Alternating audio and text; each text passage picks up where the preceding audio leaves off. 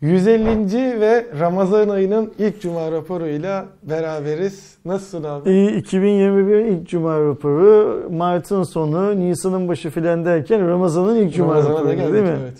Yıl bitiyor Aydoğan. Valla ortasına geldik. Hani Yani 2020'nin nasıl geçtiğini anlamadık zaten bu virüs Kayıp belası yüzünden.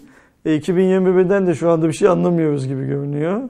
E, bir de yeni yasaklarımız var. Hayırlı olsun vatana milleti. kıs- neydi? Kısmi şey karantina. Öyle mi? Geçiyormuş evet. Hmm, anladım. Ee, hiçbir mantığı olan tabii ki şeyler değil, yasaklar değil. Yani Maalesef. düzenlemeler değil. Görünen o ki hiçbir işe yaramıyor da. Ee, yaramayacak da. Şey sayısı artmaya devam ediyor. Değil mi? Çok ciddi oranda. Yani aslında yani Hasta işte sayısı ve geçen hafta vefat eden- konuştuğumuz gibi geçen sene çok büyük tepki görüp gerildiğimizden çok daha büyük değerler olsa da şu an yani insanlar ölüyor ne yazık ki Ee, ve bazı işler doğru düzgün yapılamadığı için insanlar ölüyor. artık çok da İnsanların ölecekleri bu insanlara anlatılamadığı için insanlar ölüyor, bu hastalığı kapıyorlar. İşin garibi geçen hafta da aynı şeyi söyledik. İşte senin benim gibi e, hiç kimseyle temas etmeyen, evden işe, iş- işten eve gelip giden, anasını babasını bilmem nesini aylardır görmeyen, işte markete gitmeyen filan adamlar da bu yasaklardan e, payımıza düşeni alıyoruz. Ee, hatırlıyor musun Ee, Özgür Demirtaş Hoca bu olayla ilk çıktığı zaman şey demişti. Yapılacak tek şey bütün dünyayı 14 gün süreyle kapatmak demişti. Evet. Ve o zaman o bunu söylediğinde e, ya bu mümkün mü?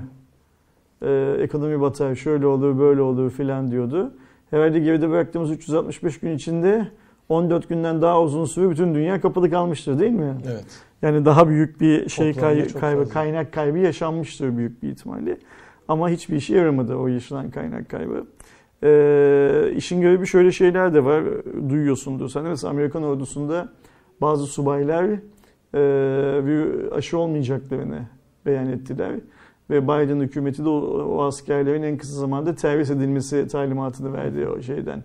Ne derler ordudan. Yani hani e, olay dünyanın her yerinde kötüye gidiyor. Dünya genelinde bir maske yakma olayı başladı. Maske zararlıdır falan. Bazı Amerikan eyaletleri maskeyi zorunlu olmaktan çıkartmaya başlıyorlar. Çünkü halk iste- şey yapmadığını ne derler, maske takmak istemediğini söylüyor filan.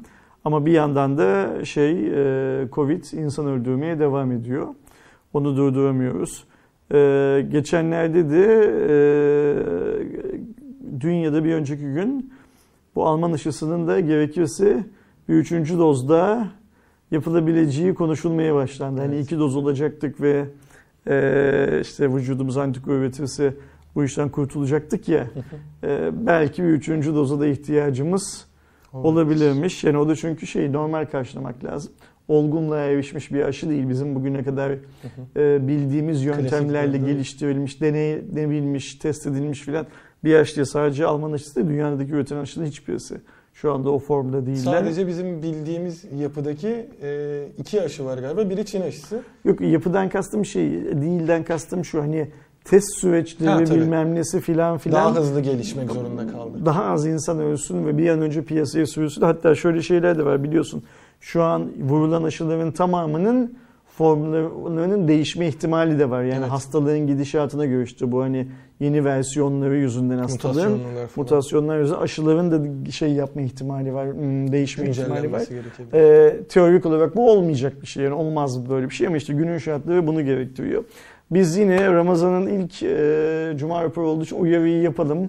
Hep aynı uyarıyı yapıyoruz ama Özellikle hani e, bu süreçte yapmak daha şey olabilir. Gerçi işte alınan kararlarda da e, iftardan öncesine çektiler ki işte hani e, bir gelenektir tabii ki Türkiye'de ve Müslüman ülkelerinin. E, çok kişiyle iftar yapmak hani hem onun aslında Ramazan'ın keyfi de biraz Hı hı. da odur. Bu süreçte yani e, bir sene daha özellikle e, toplu iftarlardan e, kaçınmak yani iftara birini davet etmekten Yani neydi kaçınmak işte gerekiyor. mesafeydi. O mesafeyi koruyacağız. Ramazan'da da koruyacağız. İftarda, sahurda koruyacağız. Teravihler zaten yok e, şey olarak. E, Ben hani konunun e, teolojik anlamda e, konusu şey yapacak, konuşacak insanlarından bir tanesi değilim. Ama eminim e, teravihler kılınmıyor diye çok büyük sorun yaşanmayacaktır. Yani Tabii. bir yerde ölüm ihtimali varken, hastalığın bulaşma riski varken hastalığın bulaşma riski azaltılıyor diye çok da büyük bir şey olmayacaktır, sorun olmayacaktır. Ulvi Tabii. anlamda çok da büyük bir sorun olmayacaktır diyelim. Arkadaşlarımız maske takmayı lütfen devam etsinler. Mümkünse kaliteli maske kullansınlar. Hatta yani ikincisi mesafe çok önemli. Sokağa çıktığınız zaman, markete gittiğiniz zaman bile sizden önceki müşteri, sizden önceki taksiye binen insanla şey yapmamanız, ne derler temas etmemeniz çok önemli. Ve hep söylediğimiz gibi, herkesin söylediği gibi hijyen çok Evet. önemli. Ee, şöyle bir şey duyuyorum ben evde çok sık. Ee, sadece sabunla öldürülebilen bir virüsün dünyayı ne hale getirdiğine şahit oluyoruz diyor benim kız arkadaşım evde bol bol. Yalan değil aslında. Doğru. Yani 20 saniye elinizi yıkarsanız ki biz Türk'üz. Türk öğretisinde bunlar çok önemli şeylerdir. Yani Müslümanlıkta da çok önemlidir de e, Türkiye'de hani böyle daha 2 yaşındaki çocuğa bile el yıkama öğretilir ilk önce.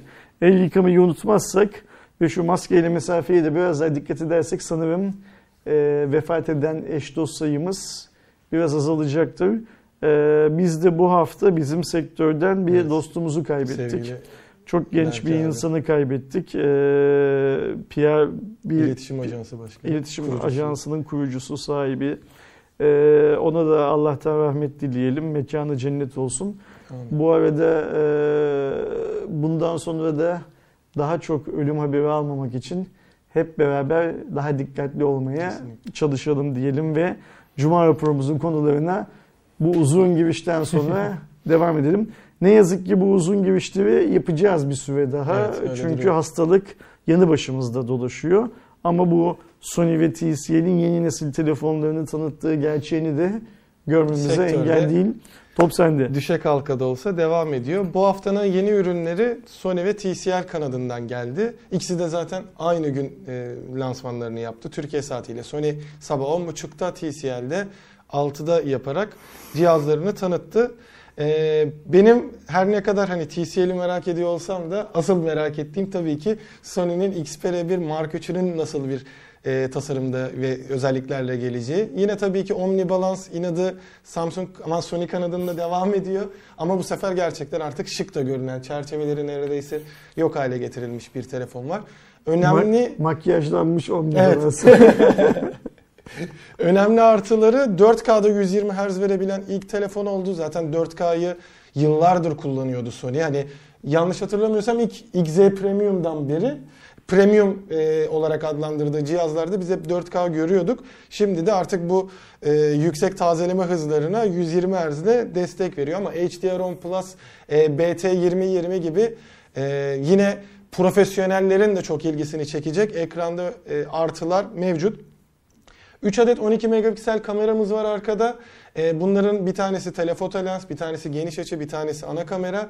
Güzel yanlarından biri yine alfa yüzünü kullanabiliyoruz ve 3 kamerada da göz odağı imkanı bizlere sağlıyor. Yani 3 kamerayı da kullanarak e, çekimlerinizi çok rahat bir şekilde yapabileceksiniz. Orada yine HDR desteğimiz e, mevcut olduğu belirtiliyor. Bu aynı zamanda Sony'nin profesyonel videoları, vi- kameralarındaki video çekerken kullandığı özellik de Hı hı. yani birden fazla netleme opsiyonu sunan özellik de.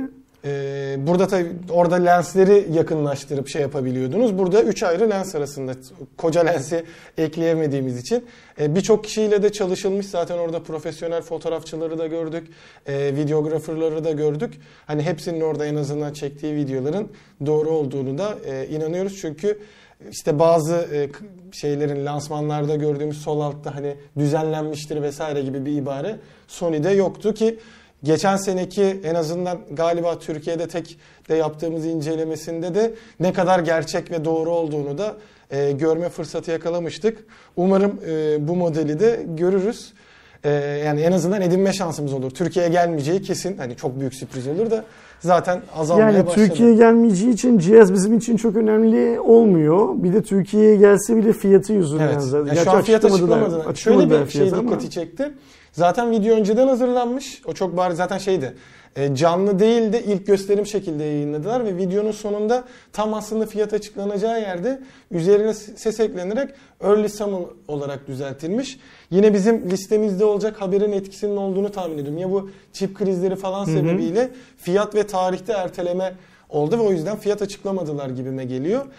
Ee, o yüzden e, hani Sony'nin telefonu güzel, şık. Çok güzel. E, ama şu anda bizi çok fazla ilgilendirmiyor. Hani yurt ama dışından bana, takip edenlerimiz için. Bana, bana şöyle geliyor, biz o telefonu buluruz. Bana da e, yani ümidim o yönde. Biz o telefonu buluruz. Yeter ki satışa çıksın. Yani. Kesinlikle. Yani ne kadar şey olacak o da önemli. TCL'in cihazları benim için daha önemli. E, çünkü TCL biliyorsun Türkiye'de üretime de başlıyor. Evet. Hatta bize başlamadık diyorlar ama içeriden fabrikadan aldığımız haberler başladıkları, başladıkları yönünde. yönünde. Ve sektörde başladığını konuşuyor zaten. Ee, belki ben bu yıl TCL'den çok ümitliyim biliyor musun? Ben fiyatları görünce yine biraz şeydim ama yine geçen sene de öyleydi aslında. İlk tanıtıldığında 4000 lira falan da mesela OnePlus. Şimdi 2,5. Ee, ben TCL'den şöyle ümitliyim. TCL dünyada birçok farklı kategoride eş zamanlı olarak büyümeyi becerebilen bir şirket hmm. şu anda. Yani televizyon çok iyiydi, telefonun yanına koyuyor. Tablette dünyanın her yerinde iPhone'a, şey Apple'a yaklaşmaya başlıyor. Tabii ki yani birisi 100 iken birisi 3 olduğu için 5 yaptığın zaman yaklaşmak çok e, oransal olarak fazla olsa da hala 95 var Aynen. lider yetişmene falan ama ben TCL'den şöyle ümitliyim Aydoğan. Ee, biz önümüzdeki yıllarda Türkiye'de bu işte şu an eskiden Samsung liderliği vardı. Sonra şimdi Xiaomi Samsung'u zorluyor filan ya. TCL'in de bu zorlayan markalardan bir tanesi olabileceğini düşünüyorum Türkiye'de. Cep telefonu üretimine başladıkları için burada. Yavaş o... yavaş yükseltiyorlar zaten. Mesela yine e, birazdan işte e, telefonlardan da hızlıca bahsedeceğiz. E, şey yok. 800 serili bir yine amiral gemisi yok geçen sene olduğu gibi. E, ama Fiyatları şu anda yine biraz eleştirilebilir olsa da yani en büyük bildikleri işi telefona uygulamayı başarıyorlar ekran konusunda. Örneğin TCL 20 Pro'nun 6.67 inçlik AMOLED ekranında HDR10 özelliği var ve DxOMark son dönemde sadece artık kamera değil telefonların sesi ve ekranı için de puanlama yaptı. Puanlamada iPhone 12 Pro Max gibi ekranıyla da fazlasıyla hani herkesin yani sevenin de sevmeyenin de hakkını verdiği ekran performansını geçebilen bir e, seviyeye geldiler. 89 puan almış. Şimdi orada şöyle bir şey var. E, TCL'in o 20 Pro'su 550 Euro. Evet. E, belki bir Android telefon için pahalı. Belki işte 800 işlemcili olmayan bir Android telefon için pahalı. Ama iPhone 12 Pro ile kıyasladığın zaman fiyatı hala ucuz. Onu evet. da unutmamak lazım. Ee, ben şeyden işte bu 20 ailesiyle birlikte yani 20, 20 L, 20 L Plus ve 20 Pro değil evet, mi? 4 bir de 20S var ama onu sadece Amerika özel dedikleri için hiç dahil etmedim. Ben bu 4 telefonla birlikte TCL'in Türkiye'de de Markus tarihini e, değiştirmek için bazı hamleler yapabileceğini düşünüyorum. Ne yalan söyleyeyim. Daha doğrusu umuyorum diyeyim. Hani hiçbir bilgim yok. Biz daha çok TCL ürünü e, görmek istiyoruz Türkiye'de ve TCL'de şöyle bir sorun var ya Türkiye'de fiyat satışa çıkıyor yüksek sonra bir süre sonra çok ucuz hale geliyor. Evet. İşte ucuz haliyle piyasaya çıkmayı becerebilse TCL o zaman Xiaomi'ye çok güzel bir şey olacak, rakip olacak. Hı hı. Ee, ben o günleri göreceğimizi umuyorum. Ne yalan bir de söyleyeyim. şey rahatlığı olacak bence TCL'in. Yani en azından bu yeni telefonlarla onları kullanabilirlerse e, çok büyük bir artı olacak. TCL'in şu anda 10 serisi özellikle son yani 2021 yılı boyunca artık çok fazla konuşulan, bizim de rahat rahat önerdiğimiz işte Eray'ın çok fazla e, anlattığı, kıyasladığı, bizim de e, bu geçtiğimiz hafta e, yayınlanan e, listelerde de direkt önerdiğimiz telefonlardan biriydi. Gerçekten 2500 bandında örneğin TCL 10 Plus çok güzel bir tercih. Daha ucuzunu ararsan TCL 10L var. Hı hı. Üstünde de Pro modeli var. E, bunlar gerçekten özellikle e, ekran deneyimi ve fotoğraf kalitesi isteyenler için çok güzel cihazlardı. Ve TCL'in iyi olduğunu tabii ki kullanım sayısı artıp gelen olumlu yorumlarla göreceğiz ve işte bizim çektiğimiz videoların altında tercih etmiş insanlardan da şimdiye kadar hiç olumsuz yorum görmedim ya da bize hiç siz TCL önerdiniz ama aldım şöyle kötü çıktı Hı hı. şunu sevmedim diyen de çıkmadı. Böyle böyle kademe kademe büyüyecektir. Ee, özellikle fiyatlarıyla da iyi bir fiyatla TCL 20, 20L, 20L Plus ve Pro modelleri e, güzel fiyatlarla gelirse eminim artık e, TCL'in de çok ciddi bir satış başarısı Umuyorum. ihtimali Gönlümden düşünüyorum. TCL'den bu arada bir tane de katlanabilir telefon Evet. haberimiz var. Fold and Roll. Evet. Ben ismini beğendim şeyde de. Rock Şu and anda Roll'dan- konsept olarak ve olması gereken seviyeye birazcık getirmişler. Hı hı. Her ne kadar benim sevmediğim formda yani Mate gördüğümüz gibi dıştan katlanabilir formda olsa da 3 farklı modda kullanabiliyorsunuz. Katlı bir şekilde telefon olarak 6.87 inçlik bir ekran boyutuyla kullanılabiliyor. Klasik açıyorsunuz e, 8.85 inçlik bir tablet modunda oluyor. Yine tablete yakın kare modunda oluyor. Açtıktan sonra bir de kenarlardan açarak 10 inçlik bir tablete çevirebiliyorsunuz. E, gerçekten güzel duran bir e, teknoloji ve çalışma ama şu anda e, ürün olarak değil de konsept olarak Konsept duyuruldu. Onun da altını çizmek Hı hı. gerekiyor. Şimdi niye 800'lü telefonlar duymuyoruz da 700'lü telefonlar duyuyoruzun cevabı da yine Cuma raporundaki haberlerimizden bir tanesinde. TSMC çip sıkıntısı 2022 yılında da devam edecek diye açıklama yaptı. TSMC kim Aydoğan? Şu anda aslında bütün e, işlemci olarak bildiğimiz işte Apple, Qualcomm ve AMD başta olmak üzere onlara e, malzemeleri Öyle. üreten Tay-. Tayvanlı, Tayvanlı şirket. şirket. Ayrıca sadece Apple, Qualcomm, şey, Intel, Qualcomm değil, bunun içinde Apple da var, AMD de var, herkes var. Evet. Yani dünyada İşlemci dedim mi kesinlikle bir TSMC ile rak- rakip olabilecek olan tek şirket işlemci üretimi konusunda şu anda şey Samsung. Ama onun rekabeti de hani birisi 10 bin birim üretiyorken öbürünün 10 birim üretmesi filan gibi bir Kesinlikle. rekabet. Hani biz işlemci devi olarak Intel'i, AMD'yi biliriz bilgisayarlar yüzünden. Qualcomm'u, Mediatek'i biliyoruz cep telefonları yüzünden. Ama bunların tamamı bir şekilde dönüyor dolaşıyor.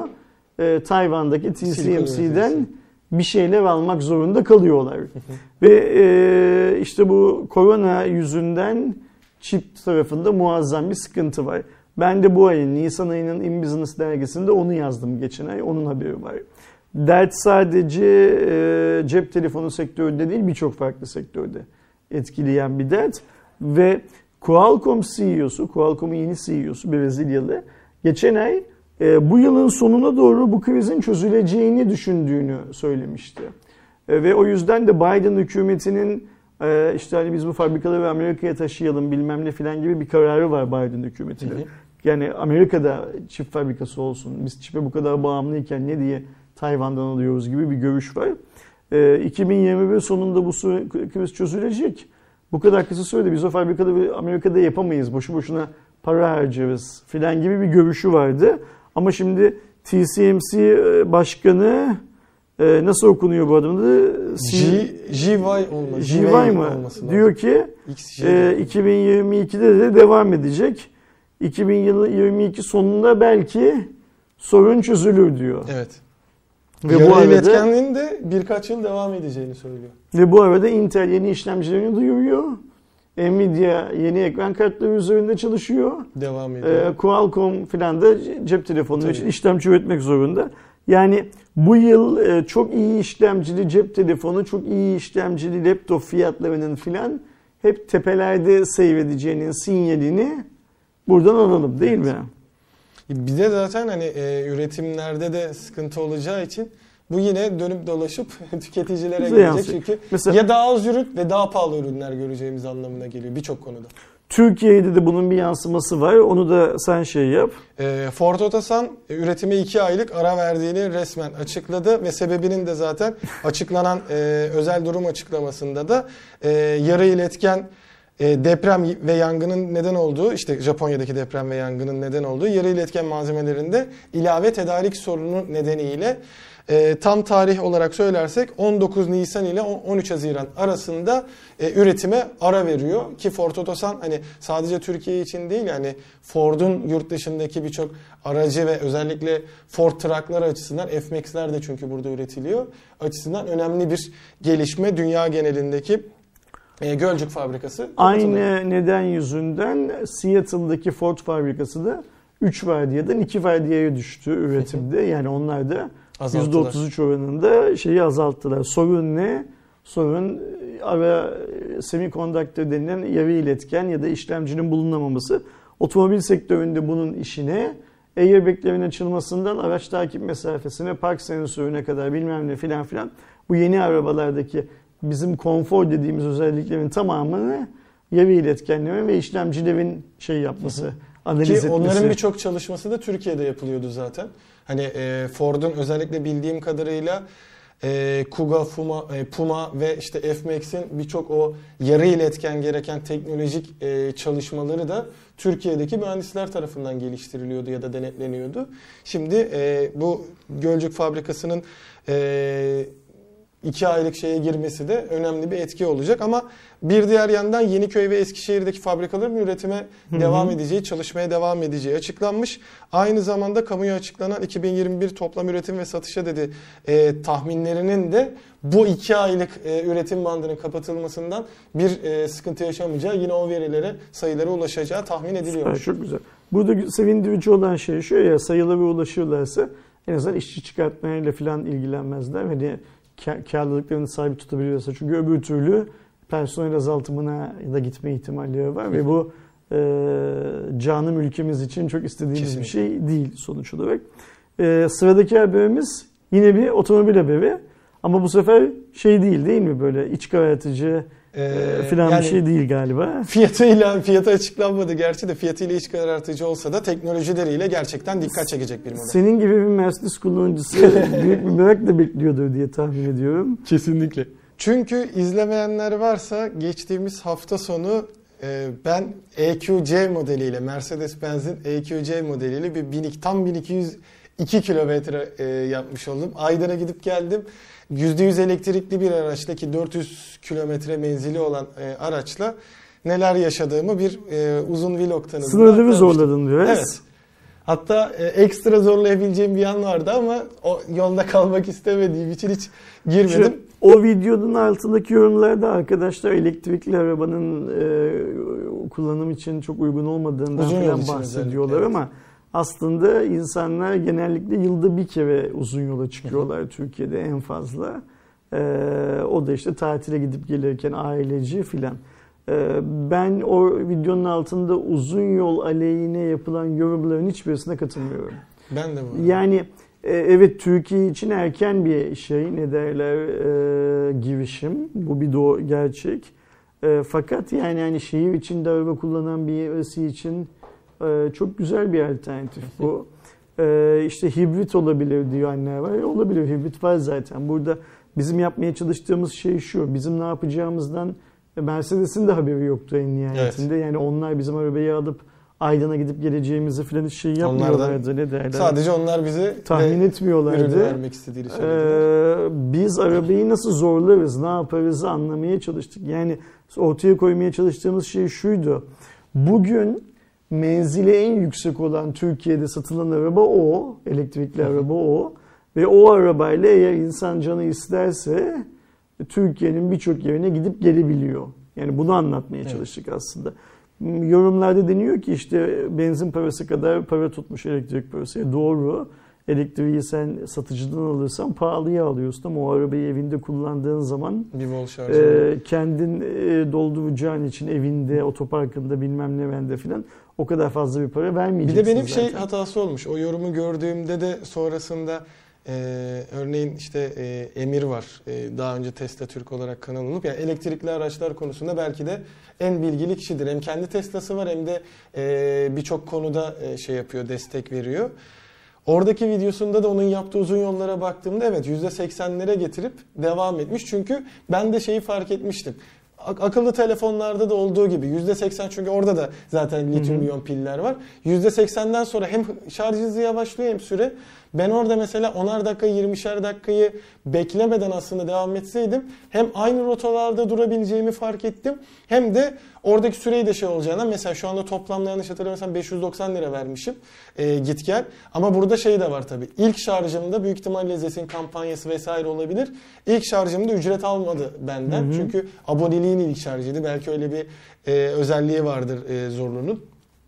Toplamda işte 590 lira olarak düşündüğümüzde ben belki de bir saat daha kısa yani 6 küsür saat değil de 5 küsür saat şarj edip 500'lere de belki de 500'ün de altına indirebilirdim ücret. Ya tabii burada önemli olan şey şu insanlar e, uzun yola çıktıkları zaman tabii ki pilin başında çok fazla beklemek istemezler ben zaten hiçbir yerde. beklemedim hiçbirinde de gerçi. E, 10 dakika erken yola çıksa da 10 dakika erken yola çıkar. Şimdi burada bizim gittiğimiz güzergah kolay bir güzergahtı. Kolay bir güzergahtan kastımız dümdüz yol. E, zaten otoban yeni açıldı İstanbul İzmir otobanı.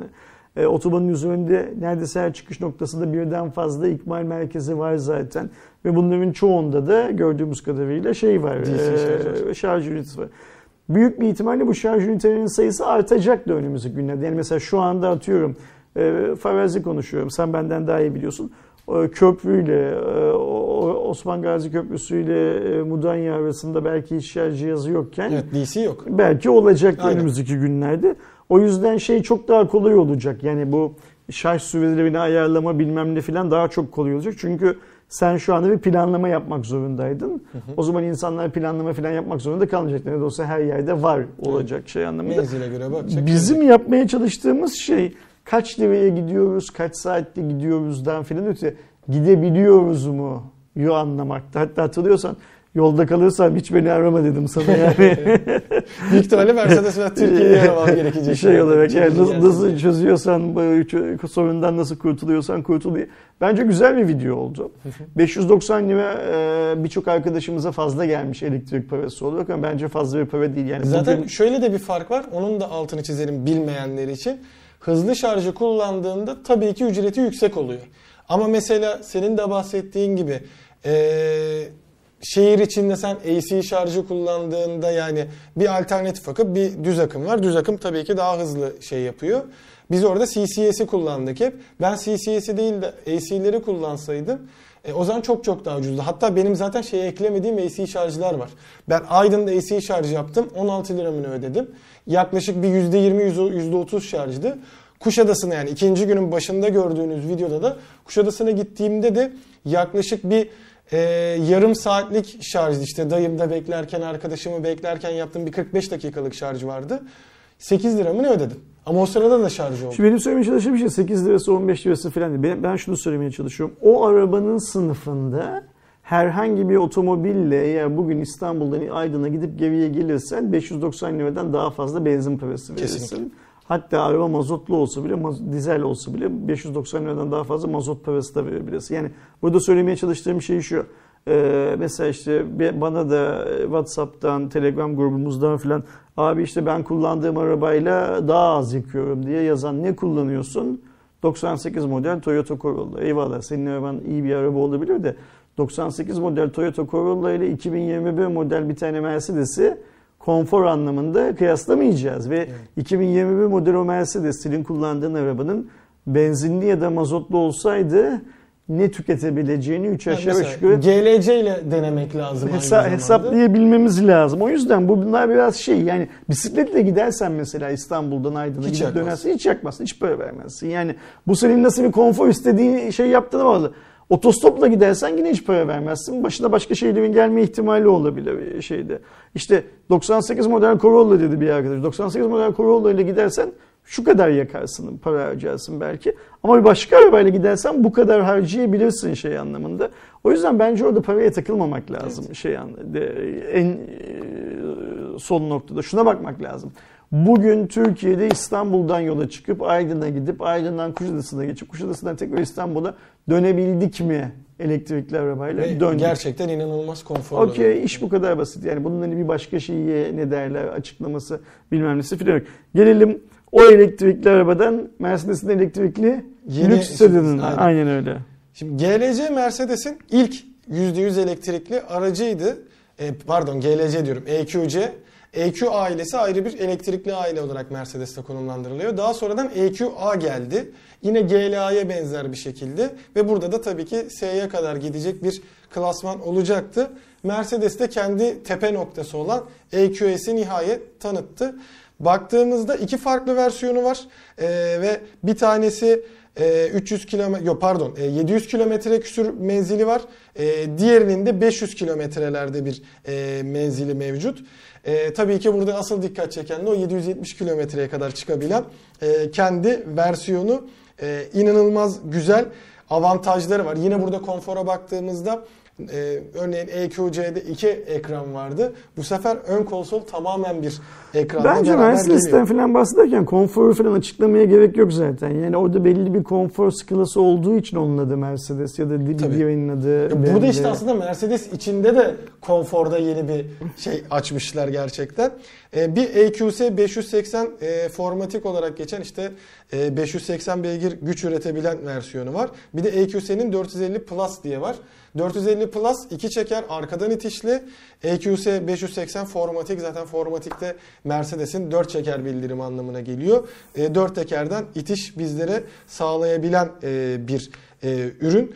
Tork'ta da mesela 580 e, versiyonu 855 Nm tork üretirken 450 de 568 Nm tork üretiyor.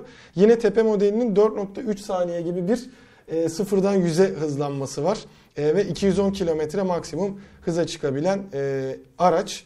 Detayları da zaten e, bizim e, haberimizde var. Hani burada tek tek hepsini anlatmayayım ama en azından hızlı şarj noktasında e, 200 e, kilowatt hızla şey olabiliyor. Yarım saatte de 15 dakikada 280 kilometreye kadar bir şey menzil hatta 300 kilometre. Bu gelirse bize bununla, bu çok mantıklı. Bu, bununla daha farklı bir rota deneyelim. Bu sefer Antalya, Antalya, Antalya ya da Trabzon bilmem ne filan Trabzon gibi. şu an için uygun olmayabilir de çünkü oradaki e, şu anda hani şeyler de en, en azından e-şarj Sabancı'nın tarafı da İstanbul geneline çok yaymış. Diğerlerinde işte Bodrum'da bir tane falan filan yapmışlar e, ZES'in çok fazla olduğunu görüyoruz ama o da şu anda yani İstanbul'dan Antalya'ya gidilebilecek seviyede.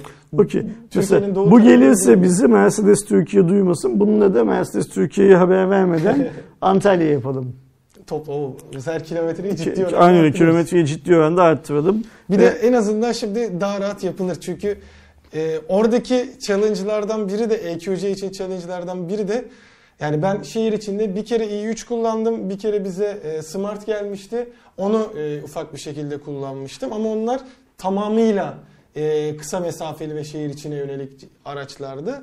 İlk defa bir elektrikli aracı 2-3 gün boyunca kullanıp bir de uzun yol yaparak kullandım. Şimdi en azından dinamiklerini ve nelerin etki edebildiğini e, görerek yapmak artık biraz daha rahat olur. Mesela %80'i geçtim mi şey yapmam e, beklemem ben de orada en azından rahat okay. rahat şarj edebileceğim Şimdi şey. elektrikli otomobilden gel bir sonraki haberimize geçelim. Rekabet Kurumu'nun Google'a verdiği elektriğe şey yapalım ne derler bir geçelim. elektrik almışlık. aynen öyle. Rekabet Kurumu 296 milyon lira. 296 milyon liralık bir elektrik verdi Google. Anlatsana haberi bize. Rekabet Kurumu toplamda 296 hatta virgül 1 de var tam söyleyelim. İdari e, para cezası kesti. Açıklamaya ilgili olarak Google'ın genel arama hizmetleri pazarındaki hakim durumunu kötüye kullandığı e, söylendi ve e, 4054 sayılı rekabeti koruması hakkındaki kanunun 6. maddesini ihlal ettiğini söyleyerek bu ceza kesildi. Şimdi bu ceza hangi ceza? Bizim yılbaşından önce çok konuştuğumuz hani Google'ın da cep telefonu üreticilerine Türkiye'de sattığınız cihazlarda Google servislerine yer vermeyeceksiniz filan diye yazı gönderdiği, aklı sıra böyle aba altından Türk hükümetlerine sopa gösterdiği ama Türk hükümetinin ilgili kurumlarının asla bir adım bile geriye atmadıkları ve en sonunda da olayı araştırıp kestikleri ceza. Evet. Şimdi bu ceza iyi midir kötü müdür bu ayrı mevzu. Ben o zaman da aynısını söyledim. İnsanların bir kısmı olaya Google'da haklı gördüğümü, bir kısmı da rekabet kurumunu haklı gördüğümü zannedip beni çok fazla eleştirdiler o zamanki Cuma raporlarının altındaki videolarda. Şimdi benim buradaki esas söylemeye çalıştığım şey haklı haksız derdi değil. Şimdi bak o zaman da aynı şeyi söyledim. Olay bu sosyal medya cezalarına geldiği zaman da aynı şeyi söylüyorum. Bu cezalar kesiliyor. Google'a bundan daha önce de ceza kesildi. Bunlar tahsil ediliyor mu? Benim, benim, esas durduğum nokta bu. Yani şimdi mesela Twitter şey atamadı diye Twitter'e kesilen sosyal medya BTK tarafından kesilen ceza tahsil ediliyor mu? Bu 300 296 milyon TL yaklaşık 300 milyon TL para Google'dan tahsil edilecek mi? Ne zaman edilecek? Tahsil edildiği zaman yüzde kaç indirimi var bunun? Yani trafik cezalarında ilk bilmem ne şey yaparsan yüzde yirmi mi, yüzde on beş mi, yüzde yirmi beş mi indirim var ya. Buradaki indirim oranı ne? Benim esas peşinden koştuğum şey bu. Yani şunu anlamaya çalışıyorum. Şimdi Türk hükümeti trafikte bana ceza kestiği zaman benden o parayı alıyor. Evet. Arabamı satmama izin vermiyor, ödemezsem evime icra gönderiyor, bilmem ne yapıyor. Yurt dışına çıkıyorsam polis kontrolüyle benim çıkmamı engelliyor, bilmem ne yapıyor filan filan ya. Ee, Facebook'a ne yapıyor, Google'a ne yapıyor, Twitter'a ne yapıyor? Benim esas peşinden koştuğum şey bu. Ben e, atıyorum bugün bir vatandaşa ne cezası kesilebiliyor Türkiye'de? İşte trafik cezası kesiliyor. Bu son zamanlarda pandemi kurallarına uymama cezası kesiliyor. Ee, bir yerin ceza kesilebilir. Evet. İşte imarla ilgili cezalar kesilebilir falan. Biz bunları tıpış tıpış ödüyoruz. Köprüden kaçak geçtin diye ceza kesiliyor. Ödüyoruz. Bu cezalar ödeniyor mu? Yani mesela BTK eğer e, Twitter'a kestiği cezayı tahsil ettiyse niye duyurmuyor? E, rekabet kurumu bugüne kadar kestiği Google'a cezaları tahsil edebildiyse niye duyurmuyor? Ha bu cezalar şey yapılmıyorsa, tahsil edilmiyorsa Aydoğan o zaman 100 bin lira mı kesmişsin, 296 milyon TL mi kesmişsin? Bunun da hiçbir şeyi önemi yok. Nitekim Google Rekabet Kurumu'nun bu cezasının açıklanmasından hemen sonra bir açıklama yaptı. O açıklamayı da ben, ben paylaşayım istiyorsan arkadaşlarımızı. Tabii. Google çok kısa bir açıklama yaptı arkadaşlar. Dedi ki seyahat veya yerel hizmetler özelinde aramalar söz konusu olduğunda kullanıcıların başka bir web sayfasına verilen sadece bir linkten ziyade kendilerine yardımcı olacak bilgileri almak istediği yapılan testlerde de tutarlı şekilde ortaya konuyor. Biz de bu nedenle bilgi gösteriminin rezervasyon seçenekleri, haritalar, fiyatlar ve fotoğrafları içeren yeni yollarını geliştirdik. Bu gibi ilgili sonuçların sunulması daha fazla seçenek ve rekabet yaratırken bir yandan da webdeki sitelere ve işletmelere her gün milyarlarca ücretsiz ziyaretin gerçekleşmesini mümkün kılıyor. Kararı inceleyip her zamanki yapıcı yaklaşımımızı sürdürerek rekabet kurumu ile çalışmaya devam edeceğiz diyor. Şimdi Google aslında şunu söylüyor. Biz faydalı bir şey yapıyoruz filan diyor ama şu yalan tabii ki. Ee, ilgili sitelere milyarlarca liralık ücretsiz e, şey hakkı, e, ziyaret gerçekleşiyor. Google bunların hepsinden kendi komisyonunu alıyor yani. yani o şey yapmasın orada. Google'ın burada düşünmesi gereken şey Türkiye Cumhuriyeti Rekabet Kurumu'nun verdiği karar falan değil. Bu yaptığı işin dünyada beğenilmiyor olması. Dünyanın birçok ülkesinde bu işten e, şey yapılıyor olması, şikayet ediliyor olması. Kim şikayet ediyor? Yandex şikayet evet. ediyor. İki gün sonra neydi Turkcell'in o hiçbir işe yaramayan arama motoru? Adı, adını bile hatırlamıyorum. Yani. İki gün sonra yani şikayet edecek. E, hatta belki çoktan etmiştir bile bilmiyorum evet. neyin ne olduğunu. Burada önemli olan şey Google tekel olduğunu kabul etmek zorunda. Hatırlıyorsun değil mi? Belki izleyicilerimiz hatırlamaz. Yaşları çok daha küçük olduğu için. Microsoft'a Windows işletim sisteminin içindeki bütünleşik Windows Media Player'ı kaldırma zorunluluğu getirmişlerdi. Rekabet yüzünden. Hı hı. Sen default olarak bu Media Player'ı verdiği için başka Media Player'lar pazarda büyüyemiyorlar diye. O zaman Microsoft bunu hiç itiraz etmeden kabullenmek zorunda kaldı. Yani böyle süslü cümleler kurarak Google bu işin içinden kurtulmamalı bence. Eğer bir şikayet varsa bak şimdi ben Yandex'in haklılığını, haksızlığını şey yapmıyorum. Yandex'in şikayetini dikkate alıp rekabet kurumu bunu inceliyorsa Yandex'i haklı bulmuş demektir. Şu da olabilir bak mesela Yandex'i Türkiye Cumhuriyeti Rekabet Kurumu der ki ya senin pazar payın zaten yüzde bir, yüzde iki. Sen bu pazar payınla Niye benim aracılığımla rakibini zor durumda bırakmaya çalışıyorsun büyük rakibini de deyip şeyi dikkate almayabilir de e, başvuruyor. Evet. O zaman da bunun dikkate alınıp alınmamasının doğru olup olmadığını konuşuyoruz. Derdim burada şeyle alakalı değil. Kimse şunu anlamasın. Ersin Google'ı savunuyor ya da rekabet kurumunun verdiği kararı savunuyor değil.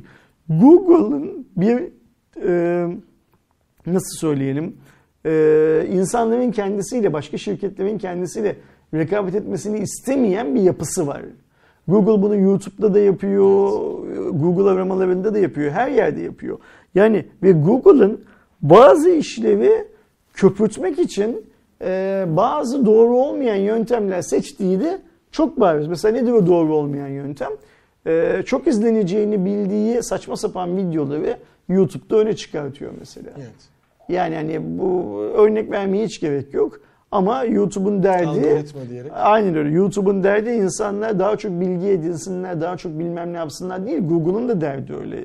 Yani Reklamını daha çok gösterebileceği Tabii ki yer. öyle. O daha çok reklam gelirini nasıl elde edebileceğiyle ilgileniyor sadece. Şimdi derdi Google'ın insanlar ne kadar e, bilgilensinler olsa A vitamininin yararları nedir diye yazdığı zaman sabah hürriyet milliyet çıkmaz mesela. Başka ya da işte bilmem ne duasının meali nedir diye yazdığında Diyanet'in web sitesi çıkar.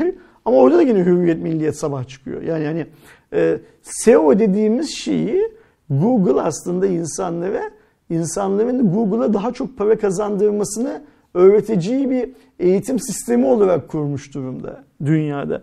Şimdi bu tehlikeli bir şey. Bunun tehlikeli bir şey olmadığını kabul Evet, edemeyiz. kesinlikle. Bu aynen Trump'ın hesabının Twitter tarafından yasaklanmasının da tehlikeli bir şey olduğunu kabul etmemiz gerektiği gibi. Bir şirket tek başına her şeye karar verebilir mi? Yani senin YouTube'da, Google'da ve internette ne aradığın zaman hangi veriye ulaşacağını Google karar vermeli mi mesela? Evet. Böyle bir hikaye var. Ya da hangi videoyu izleyeceğini, kimin Twitter hesabını takip edeceğini, Twitter karar vermeli falan. Bunlar tekerler ve bu tekerler yeni bu tekerleri yeni dünya düzeninde yer yok. Eskiden çok daha kolaydı bu işler. Yer yok. Bak Mark bir zıplıyor, iki zıplıyor işte bir şey analitika skandalıydı, şuydu buydu filan diye Facebook'ta sı- sı- zıplayamayacak, sıçrayacak yerleri kalmayacak bu adamların. Benim tek derdim işte bu e, rekabet kurumu ile çalışmaya devam edeceğiz zaman zingoları ile hiç ilgilenmiyorum ben. Bunu şey üfürükten söylemler bunlar. Zaten e, açıklama 3 cümle 3 cümlenin iki tanesinde aslında biz ne kadar ulvi bir iş yapıyoruz. Bu gerizekalı rekabet kurumu bizim yaptığımız işi anlamıyor diyorlar aslında burada açıklamada Evet. şey olarak. Son cümlesinde diyorlar ki birlikte çalışmaya devam edeceğiz falan. Abicim siz önce şu e, üç, kaç liraydı Aydoğan? 296.1 milyon TL'lik cezaevinin makbuzunu bir koyun masanın üstüne. Biz bunu ödedik diye. Şimdi mesela rekabet kurumunun hani bu birlikte çalışma var ya tamam gelin birlikte çalışalım da ilk önce şu makbuzla bir gelin demesinden yana benim gönlüm. Onun dışında hiçbir şeyle çok fazla umursamıyorum. Niye umursamadığımı da biraz önce söyledim. Ben arabamı satarken HGS, OGS borcum varsa o borcu kapatmadan benim arabamın satış işlemlerini yapmaya devletimiz izin vermiyor değil mi? Kırmızı ışıkta geçtiysem onu hesaplaşmadan e, arabamı satmama, muayenesini yaptırmama, bilmem ne yapmama izin vermiyor. Eğer Google'la da birlikte çalışacaksa rekabet kurumu ilk önce Google'a da diyecek ki şu parayı bir şey yap ne derler e, makbuzu getir bir masanın üstüne koy. Biz ondan sonra seninle birlikte çalışırız. Tamam eyvallah diyecekler. Ben işi o ceza şeyinden bakıyorum sadece. Aynı şekilde Twitter'da o cezayı ödedi mi? BTK Ben de, başkanı bunu e, şey yapmak zorunda, açıklamak zorunda. Şeylere bakmıştım. Sayın e, Ömer Fatih Sayın'ın bakan yardımcısının e, onunla alakalı geçmiş haftalarda galiba çok da olmadı. Bir tweet'i vardı en son işte Pinterest falan da katılınca. Orada ceza kesildiği yazıyordu. Herhangi bir yerinde tahsil edildiği Hayır ya hep ceza uygun- kesildiği yazıyor. Aynen bu be- Şimdi bir de Google indirim kararı- muhabbeti de vardı. Belli bir sürede girerse o cezaya indirim Ya şimdi bakın vardı. indirim işte dedim yani mesela trafik cezasında da indirim var ama ödüyorsun sonuçta. Aynen. Benim derdim Twitter, Facebook, bla bla bla bla her kimse Google falan bu paraları ödediler mi bugüne kadar? Onun da alakalı bir Çünkü açıklama vatandaş Ersin Akman bu parayı ödüyor. Seve seve ödüyor. Bu devlet benden o parayı almadan arabamı muayene etti. Bak sırf otomobil üstünden gidiyoruz. Ha, bu aynı şeyler ama elektrik idaresinde, doğalgazda, suda da var. Yani ödemezsen cezai işlem uygulanırsa sana kesilirse hattın. Gel yeni bir başlangıç yapalım diyemiyorsun mesela İSKİ'ye ya da doğalgaza ya da elektriğe. borcunu kapa, sonra bir de açma ücreti Ha işte o şimdi ben de onu söylüyorum yani e, rekabet kurumu Google'la yeni bir başlangıç yapmak yapacaksa yapsın tabii ki ama eski borcu bir kapatsın masanın üstüne onun makbuzunu koysun. Twitter Türkiye'yi işte Fatih Bey'in açıklaması baktın şimdi. Twitter'ın Türkiye'ye şey atayacağını açıkladı değil mi? Hmm, Kaç zaman oldu üstünden? Bir aydan fazla, bir buçuk ay falan zaman geçti. Hala Twitter kimseyi atamadı şeyde. Yani resmi ne derler? şey resmi olarak atamadı. Şimdi o gün Twitter'a da şu kadar ceza kesilmişti dedi ya Fatih Bey. Tamam Twitter bundan sonra e, yetkiliyi atarsa tabii ki kanun ona göre devam etsin ama yetkiliyi göre başladığı günde elinde şeyle gelsin. Geçmiş borçların, cezaların ödendi makbuzuyla gelsin. Benim söylemeye çalıştığım tek şey bu. Benim istediğim şey şu ki e, hükümetimiz vatandaşına uyguladığı cezaları, yaptırımları sadece global şirketlere değil yerli yabancı tüm şirketlere veya ceza kesildiyse onlara da uygulaması. Sadece bunu söylemeye çalışıyorum. Yoksa yani Ersin e, Google'dan yana, Ersin rekabet kurumundan yana, Ersin şundan yana, Ersin bundan yana filan gibi bir hikaye yok. Kimse boşu boşuna benim söylemediğim şey diyor. Ben söylemişim gibi salak salak gidip o kapalı Facebook gruplarında aptal aptal forum sitelerinde filan paylaşmasın. E, bir sonraki haberimize geçeceğim Aydoğan. Bir sonraki haberimize geçmemin nedeni şu. LG cep telefonu işinden çıktı. Değil mi? Evet. Ama cep telefonu işinden çıktıktan sonra önümüzdeki dönemde Android 13 alacak olan cep telefonlarının listesini açıkladı. Çünkü en çok merak edilen konulardan biri oydu. Artık LG telefon üretmeyecek ve elde kalan telefonlar yani şu anda özellikle işte Velvet'i belki en son bizim de incelediğimiz son telefon olan son LG telefonu bilseydik Wing gibi e, hangi Son LG bükücü bendim. Evet. Öyle de pazarlanabilir. Hemen listeyi hızlıca söyleyeyim. Android 11 güncellemesi alacak telefonlar Wing, Velvet, Velvet LTE versiyonu, V50S, V50, G8, Q31, Q51, Q52, Q61, Q70, Q92 ve Q9 One modelleri olacak.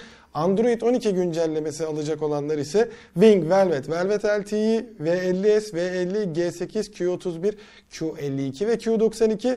Android 13'ü ise Wing ile Velvet'e vereceklerini e, söylüyorlar sadece. Çünkü en son çıkan iki telefon zaten e, Velvet ve Wing'ti. Ondan sonra da güncelleme defteri kapanmış olacak. Bir 5 sene sonra da LG olayı komple Tamamen bitiyor. bitirecek mi güncellemeyi bunun da? Ben öyle anlamıyorum. Şey devam eder gel. Okey, Güvenlik güncel, tamam. ana Yani güncelleme olarak. Ben güncellemeler devam edecek diye anlıyorum. Onu bir söyleyelim. Hani E, yanlış tabii. olmasın. Tamamen kapatacak dersek insanlar yanlış yani şey şey, ana güncelleme almayacak.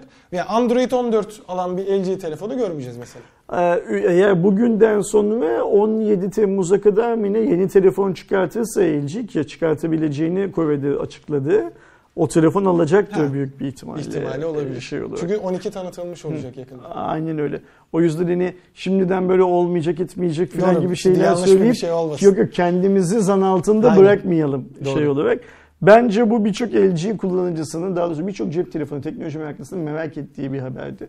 LG bu kadar erken bu haberi duyurmakla iyi yaptı. Yani dükkanı kapatıyoruz ama servisimiz devam edecek Aynen. şeyine. Belli bir birimi çalışmaya Aynen ediyor. devam etti. Güzel bir haber. Ben bunu duyduğuma şey yaptım sevindim. Şimdi Google'ın Google'a kesilen cezaya benzer Türkiye'de çok konuşulan Şimdi bak mesela bu ceza bundan 4-5 önce çok konuşuluyordu. Adamlar ceza kestiler. Çok konuşulmadı niyeyse bu hafta. İnsanlar balık hafızada oldukları için unuttular şeyi. Zaten Google'da insanlar unutsun istiyorlar. İnsanlar kendi aralarında bunu konuşmasınlar. Çünkü insanlar konuştukça rekabet kurumu daha çok bunu kendine görev olarak addediyor. Şimdi bir başka hikaye var. Yine insanların çok konuştuğu. Bugün, dün gece patlayan yani Evet. Perşembeyi Cuma'ya patlayan gece nedir? Türkiye Cumhuriyeti resmi gazetede yayınlanan bir şeyle yönetmelikle kripto paraların Türkiye Cumhuriyeti sınırları içerisinde alışveriş esnasında kullanılamayacağını beyan etti. Kripto paralar Türkiye'de alışveriş için kullanılmayacak ama bunun şöyle bir derdi de var arkadaşlar. Bu adı üstünde Aydoğan bu kripto para. Yani e, tüm dünyada beklenen şey bu kripto paraların sadece borsalarda alınıp satılmaktan çıkıp gerçek para gibi Kullanılması. kullanılması. Ee, esas devrim o zaman başlayacak. Yani bu şey blockchain devrimi, yavaş kripto yavaş para devrimi kullanılmaya başlanmıştı. başlanmıştı. En son örneği Ee, Tesla. Ama Türk hükümeti dedi ki Türkiye'de kullanılmayacak. Tabii bugün Twitter'dan öğreniyoruz ki işte Türkiye'de böyle birçok yabancı turistlerin Türkiye'ye geldikleri otel ödemelerini kripto parayla yapabilmesi için çalışan sistem hazırlayan girişimci arkadaşlar varmış. Bir gecede çöp olmuş. Evet. Mesela işin işte tamamen. iki gün önce, yani bir gün öncesinde Perşembe günü çıkan da e, Türkiye'de özellikle F1 takımı McLaren'e sponsor olarak e, kendini duyuran e, bitçi.com Türkiye'de özellikle işte Tesla, Rolls-Royce e, gibi yani popüler ve yüksek e, kademe markaların e, distribütörü mü denir artık ya da satı, resmi satıcısı olan e, Royal Motors'la bir anlaşma yapmıştı ve Bitcoin'le bu araçları alabilme imkanınız gelmişti ki bir gün sonrasında böyle bir açıklama geldi. En azından 30 Nisan 2021 tarihine kadar e, Royal Motors üzerinden e, sevgili Hilal Hanım'ın e, vasıtasıyla orada şey olabiliriz şu an Rolls Royce için son Bu- bir yayınız var. Bu kanun 1 Mayıs'ta şey Evet. yapacak, yürürlüğe 30 girecek. Nisan'da. Yani 30 Nisan'da. O güne kadar kripto parayla herhangi bir şey alabiliyorsunuz, almaya devam edebiliyorsunuz. Fakat burada Erdoğan benim söylemeye istediğim esas şey şu. Matbaanın yasaklanması gibi bir şey bu. Yani biz bilmiyorum sen de ilkokulda, ortaokulda okurken öyle miydi? Osmanlı'nın en büyük dertlerinden bir tanesinin matbaayı yasaklaması olduğunu konuşurduk. Öğretirlerdi bizi öğretmenlerimiz. Matbaa yasaklandığı için bilgi paylaşımı zorlaştı. İnsanlar zor bilgi alır hale geldiler. Bu da Osmanlı için çok kötü oldu denirdi. İnşallah bundan bir 100 yıl sonra filan da bu resmi gazetede yayınlanan bu yönetmelikten bahsedilerek Türkiye'de böyle böyle bir şey yapmıştı. O da Türkiye'nin tüm finansal sistemlerine, dünya ile entegrasyonuna çok fazla zarar verdi filan diye kötü bir başarı hikayesi, kötü bir case study olarak kitaplara yazılmaz, anlatılmaz diyelim. Ben bunun hiçbir ipe sapa gelir yanını bulamadım. Okudum Evet. okudum dün geceden beri. Yani anlaşılan şey şu ki hükümet kendi vergi gelirlerinden şey yapmasın diye, kaçak olmasın diye böyle bir şey yapıyor. Ama her zaman olduğu gibi ihtiyacı var. her zaman olduğu gibi yasaklamak yerine çünkü şöyle bir şey var yani aslında blockchain mesela açıklamada işte yasa dışı işlerde kullanılmasından filan bahsediyor da mesela ben bugüne kadar dünya üzerinde bir tane yasa dışı işlik için kullanılan BTC şey e, Bitcoin ödemesi filan okumadım. İlk başlarda şeyde yerlerde. çok konuşuluyordu. Dark Web tarafındaki E tamam ama şöyle bir şey var. Bitcoin icat olunmadı da Dark Web'de kredi kartıyla yapılıyor Evet. işte. Yani biz kalkıp bütün bir Şimdi Visa daha çok anonim sistemiyle, olması açısından da e, Mastercard sistemini, bütün bir kredi kart sistemini suçlu ilan etmedik ki. Yani Aynen. ortada Dark Web diye bir şey var. Şimdi bak Aydoğan onun şöyle olayı bir şey zaten var. Dark Web adı Sen üstünde. bana maaş veriyorsundur. Bu maaşı nakit parayla verebilirsin, altınla ödeyebilirsin. Kredi kartımdan sanki çekim yapıyoruz, senden bana bir şey, senden bir şey almışım falan gibi yapabilirsin bunu. Ee, bunu Bitcoin'le ödeyebilirsin. Bunu uyuşturucuyla da ödeyebilirsin. Silahla da ödeyebilirsin. Yani bu benim senin yanında çalışmış olduğumun e, yani şunu yapamazsın. E, bu adam Ersin'e maaşını uyuşturucuyla ödüyor. O zaman Ersin çalışmasın diyemezsin. Şimdi buradaki hikaye biraz bunu andırıyor benim gördüğüm kadarıyla. Yani e, dark web dediğimiz şey hep vardı. Bitcoin'le icat olunmadı ki. Ve metin de çok kötü bir metin. Yazılan metin de çok kötü bir Evet. metin. Yani sanki bak mesela ben buna benzer şeyleri şimdi arkadaşlar sordukları için Diyanet'in yani İslam alimlerinde de görüyorum. Bitcoin'in, kripto paranın ne olduğunu anlayamadıkları için çok fazla konuyla ilgili fetva vermekten çekiniyorlar Evet, ve en, Ramazan'ın meşhur ismi. e, en iyisi şey diyor. Şimdilik bir e, mesafeli yaklaşmak lazım diyor. En iyisi bunu söylüyor. Bu metin de e, bana çok başarısız bir metin olarak göründü. E, ve hani e, iyi bir karar olmadığını düşünüyorum. E, insanların Türkiye'de Bitcoin ile ne kadar alışveriş yaptıkları belli zaten. Çok az alışveriş yapıyorlar. Yani sen bunu yasaklayarak zaten bir şey şey yapamıyorsun, sağlayamıyorsun. Bunu nasıl legalize edeceğimizi şey yapalım konuşalım. Bu bir gerçek. Bak şimdi Türkiye dünyada en çok insanın e, kripto para ticaretiyle uğraştığı ülkelerden birisi haline geldi. Evet. Dönüp bunun nedenlerine bakalım. Niye böyle? Çünkü kimse ay başında aldığı maaşla geçinemiyor artık bu ülkede. Çocuklar iş bulamıyorlar mesela. Üniversite öğrencileri ailelerinden aldıkları harçlıklarla Bitcoin, kripto para yatırımı yapıyorlar. Niye? Çünkü çocuğun paraya ihtiyacı var. Ailesinden doğru düzgün bir para gelmiyor. Şimdi niye Türkiye'de bu kadar çok kripto para konuşuluyor olgusunu hükümet e, o zaman kripto parayla alışveriş yapılmasın kararıyla bozacağını zannediyorsa bu şey bir şey. E, göle maya çalmak gibi e, sonucu ulaştırmayacak bir şey bizi, sonuç bizi, e, süreç bizi. Eğer makul ve mantıklı e, düzenlemeler yapılıp bu iş kontrol altına alınabilir. Çünkü BT blockchain dediğimiz zincirde hangi cüzdandan hangi cüzdana para gittiği bilgisi sonsuza kadar açık. Evet. Ya gizli saklı falan bir şey yok burada. Ee, insanlar hangi cüzdanlara sahip olduklarını kendileri biliyorlar. Ayrıca mesela bak şimdi Türkiye'de yakın zamanda kurulan Papara filan gibi bir yığın böyle alternatif ödeme sistemi var. Bu ödeme sistemlerinin çoğu e, kripto para borsalarına TL göndermek ve oradan TL geriye almak konusunda en büyük işlemi yapıyorlardı Evet. bugüne kadar. Bu kararname ile o da yasaklanıyor. E, Bugünden sonra 30 Nisan'dan sonra kripto para borsalarına sadece bankalar aracılığıyla para gönderip para alabileceksin. 3 gün sonra bankalar tıpkı EFT'de yaptıkları gibi burada da anlamsız e, şeyler, masraflar falan çıkartırsa ne olacak? Kesin çıkartacak zaten. Yani e, Orada yine bana böyle öyle geliyor ki yerleşik finans sistemi yani bankacılık dediğimiz sistem kripto paranın ne kadar kendileri için büyük bir risk olduğunu görüp e, hükümetleri böyle baskılar yaptırıyorlar.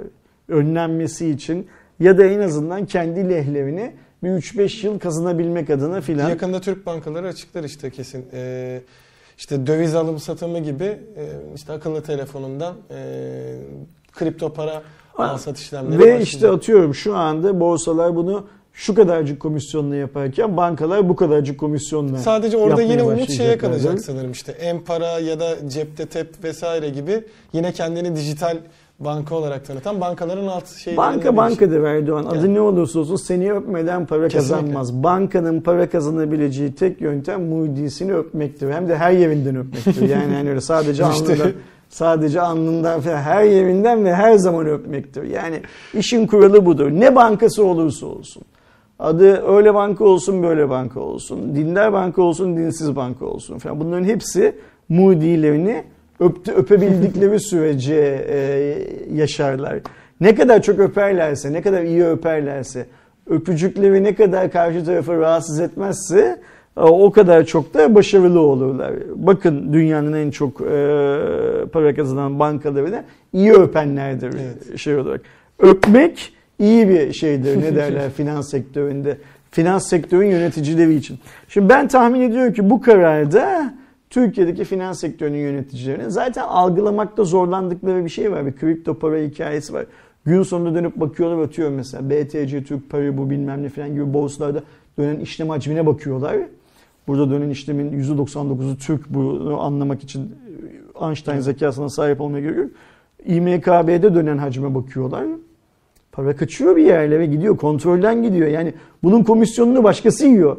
Kaymağını başkası yiyor bu işin. Kim yiyor? Yeni kurulmuş bir tane şirket var. Kripto para borsası bilmem ne. O yiyor filan. Onlar yemesin çabası bunlar. Ee, ama bu karar bence kendi ayaklarına sıkacakları bir karar bir yandan da. Bana. Ee, hiçbir faydası olan bir karar değil.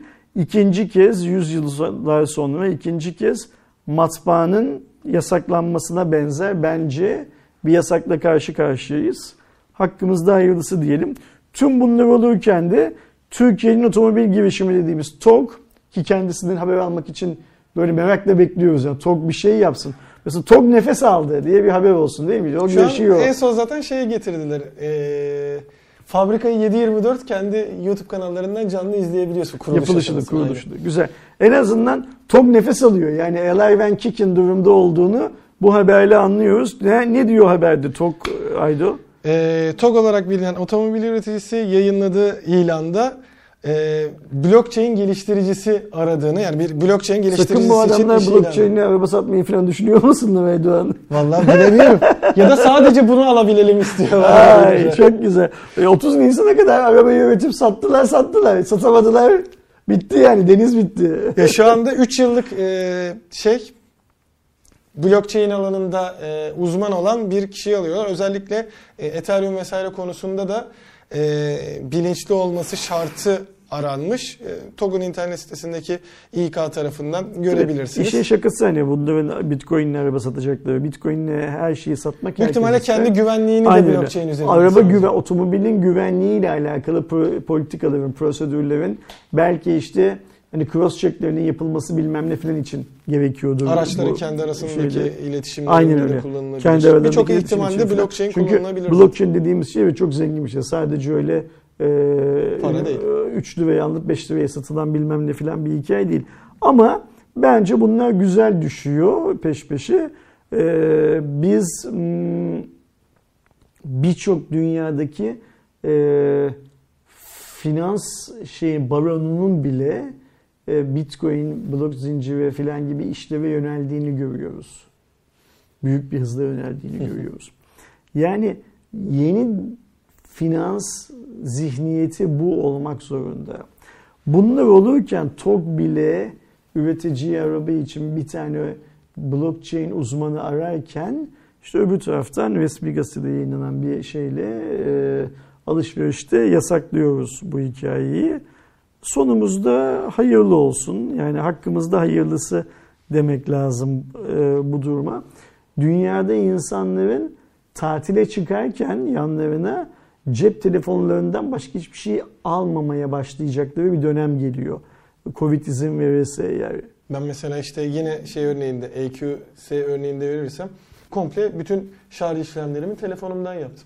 İşte bu kripto paraların da tamamı cep telefonuyla taşınabiliyor. Yani Gideceksin ödemeni oradan yapacaksın, şey yapacağım. Ee, buna hazırlanılan bir dünyada biz bu dünyanın dışında kalacağımızı peşinen e, en yüksek e, merci aracılığıyla ilan Ki ediyoruz. illaki bu süreçte şey de vardır bence. İşte örnek veriyorum maaş ödemelerini kripto parayla yapmaya planlayan e, Türkiye'deki şirketler illaki olmuştur. Hani hem bunu duyurmak işte sükse yapmak açısından hem de bu tek İşte teorik olarak şöyle bir şey. Türkiye'de şu anda benim bildiğim kadarıyla 10 taneden fazla kripto para alım satım e, şirket var. İşte borsası dedi. Bu borsalar zaten çalışanlarına bence eğer TL ile maaş ödüyorlarsa ya da dolarla maaş ödüyorlarsa yanlış yapıyorlar zaten. Bu borsaları en azından kendi çalışanlarına kripto parayla Bence şey e, vardır işlem hani belli bir lazım. işte rahat rahat alışveriş yapabilsinler diye e, ödemesi şeyle yapılıyordur. Hem vergi dilimine girmesi işte sigortası yatsın falan filan diye. E, prim usulünü belki şey üzerinden yapıyorlardır. Bak şimdi biraz önce sana söylediğim şu hani adını unuttuğum arkadaş var ya bu turistler geldikleri zaman Türk otellerinde kripto parayla ödeme yapabilsinler diye.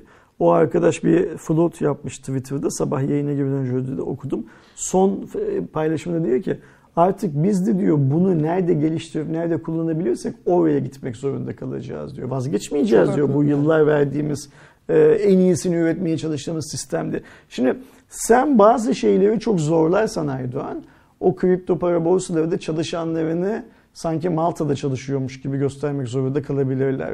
Ya da Türkiye'de değil Malta'da çalıştırabilirler insanlarını. O yüzden hani hmm, bence e, daha geniş bir gözlükle dünyaya bakmak lazım.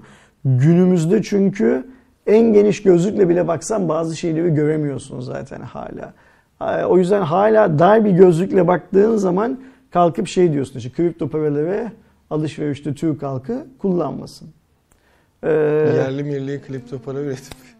Yok üretilsin bunun bir zararı yok üretilsin yerli ve milli bir Onu bile kafalarında onu hazırlıyor Türkiye. Cumhuriyeti Merkez Bankası lütfen yapsın böyle bir şey. Yani bunun bir hiç kimseye bir zararı olacak bir şey olacağını sanmıyorum. Ee, ama hani yasaklamak uygun şey değil. Ee, ben bu konuda çok konuştum. O yüzden bu konuyu kapatalım istiyorsan bir sonraki konumuza geçelim. Geçtiğimizde aslında seni çok ilgilendiren bir haber. Neden öyle diyorum? Ee, bizi uzun süredir takip edenler bilir ama bilmeyenler için e, hatırlatırım. Özellikle Ersin abi ile Yıldıray abinin e, gerçi bu dönemde bir pandeminin falan da etkisiyle azalmış olsa da her akşam en azından bir iki el bir Age of Empires 2 e, Eskiden o, haklısın son bir, bir yıldan beri Pandemi oynayamıyoruz işte ama normalde bir saat oynardık Age of Empire mutlaka. Yani bizim deden diye o giriş sesini e, ofiste bir yankılanırdı. Şimdi de gerçi aslında 3 oldu işte Definitive Edition'ı geldi 4K'sı geldi derken e, Age of Empires 4 de duyuruldu. Ee, ilk başta işte fan preview olarak oyunla alakalı belli başlı bilgiler e, ve şeyler Şimdi paylaşıldı. Microsoft'un değil artık Age of Empire onu söyleyeyim. Yani Microsoft Age of Empire ve geliştiren stüdyodan Age of Empire'ı satın alamayacağını görünce stüdyoyu satın almıştı.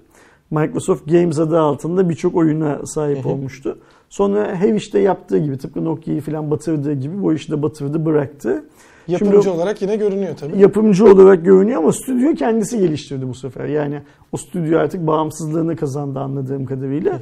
Yapımcı olarak Microsoft görünüyor ama stüdyo e, eski Age of Empires'ları geliştirdiği ruh neyse o ruhla geliştirdi Senin diye izleme varsayıyoruz. fırsatın oldu mu abi? Yok, Ya da iz- deneme, araştırma yok fırsatı? izleyemedim. Ben e, haberi gördüm. E, zaten sosyal medyada haber çıktığı zaman da birçok insan bana haberi gördün mü bilmem ne filan filan dedi. İzleyemedim. E, benim izleyemememin nedenlerinden birisi kasıtlı olarak izlemedim tabii ki şey olarak. Şimdi ben Age of Empires 2 oynuyorum biliyorsun. Hani 3'ü de şey yapmadık ne derler geçmedik.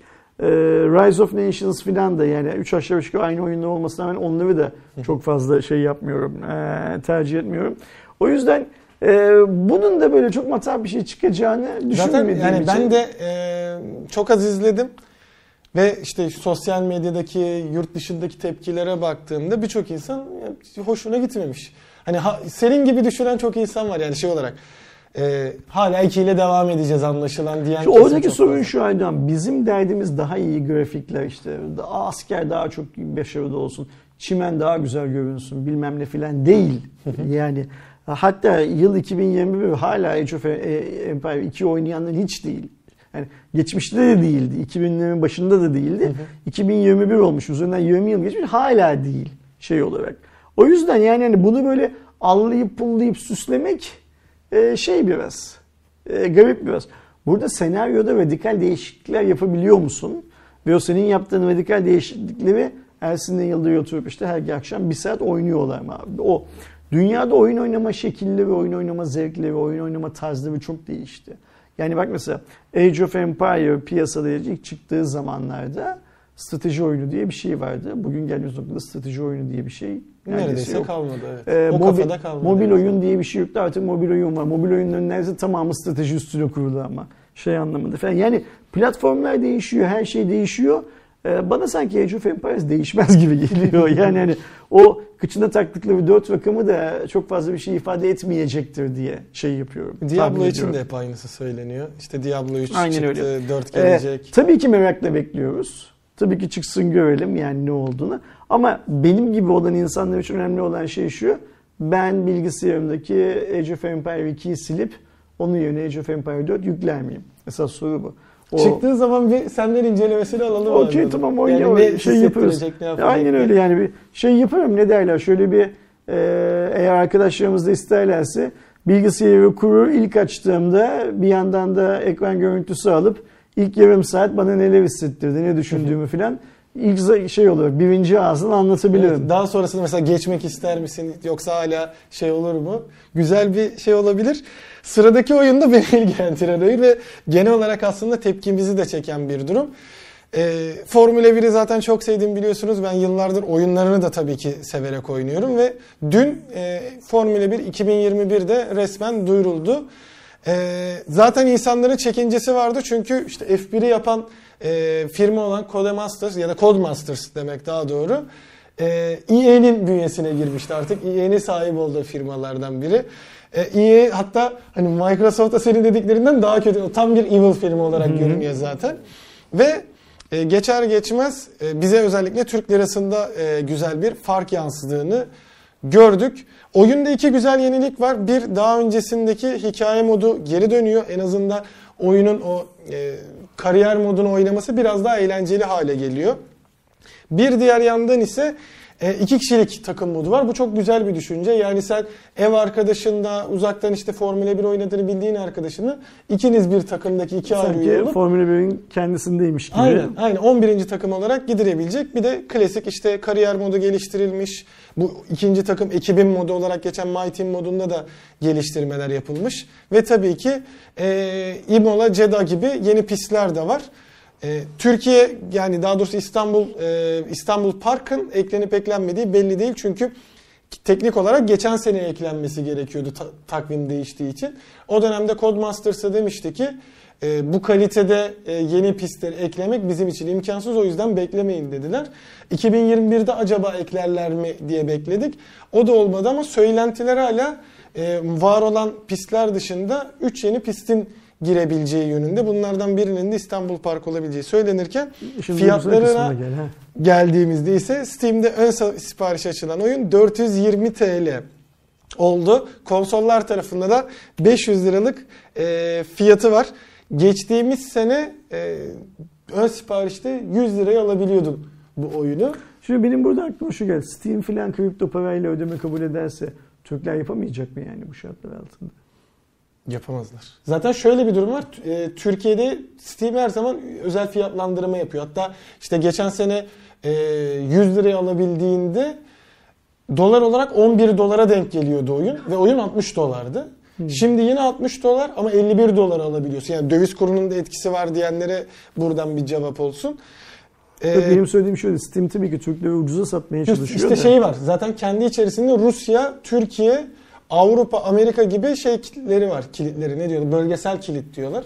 Ha bölgesel kilite TL dışında bir e, Bitcoin ya da kripto parayla ödeme sistemi açarsa o zaman alınabilir ama e, o zaman da bize şeye satmaz diye tahmin ediyorum. Yani TL bazında değil de o zaman 60 dolar ne kadar Bitcoin ediyorsa onu satmak ister diye tahmin ediyorum. Oradaki şeyi Hazır oyundan başlamışken bir sonraki haberle de devam etsene Ayda. Hemen e, hızla devam ettiğimde PlayStation 5 için en çok beklenen harici depolama alanı desteği son güncellemeyle beraber geldi.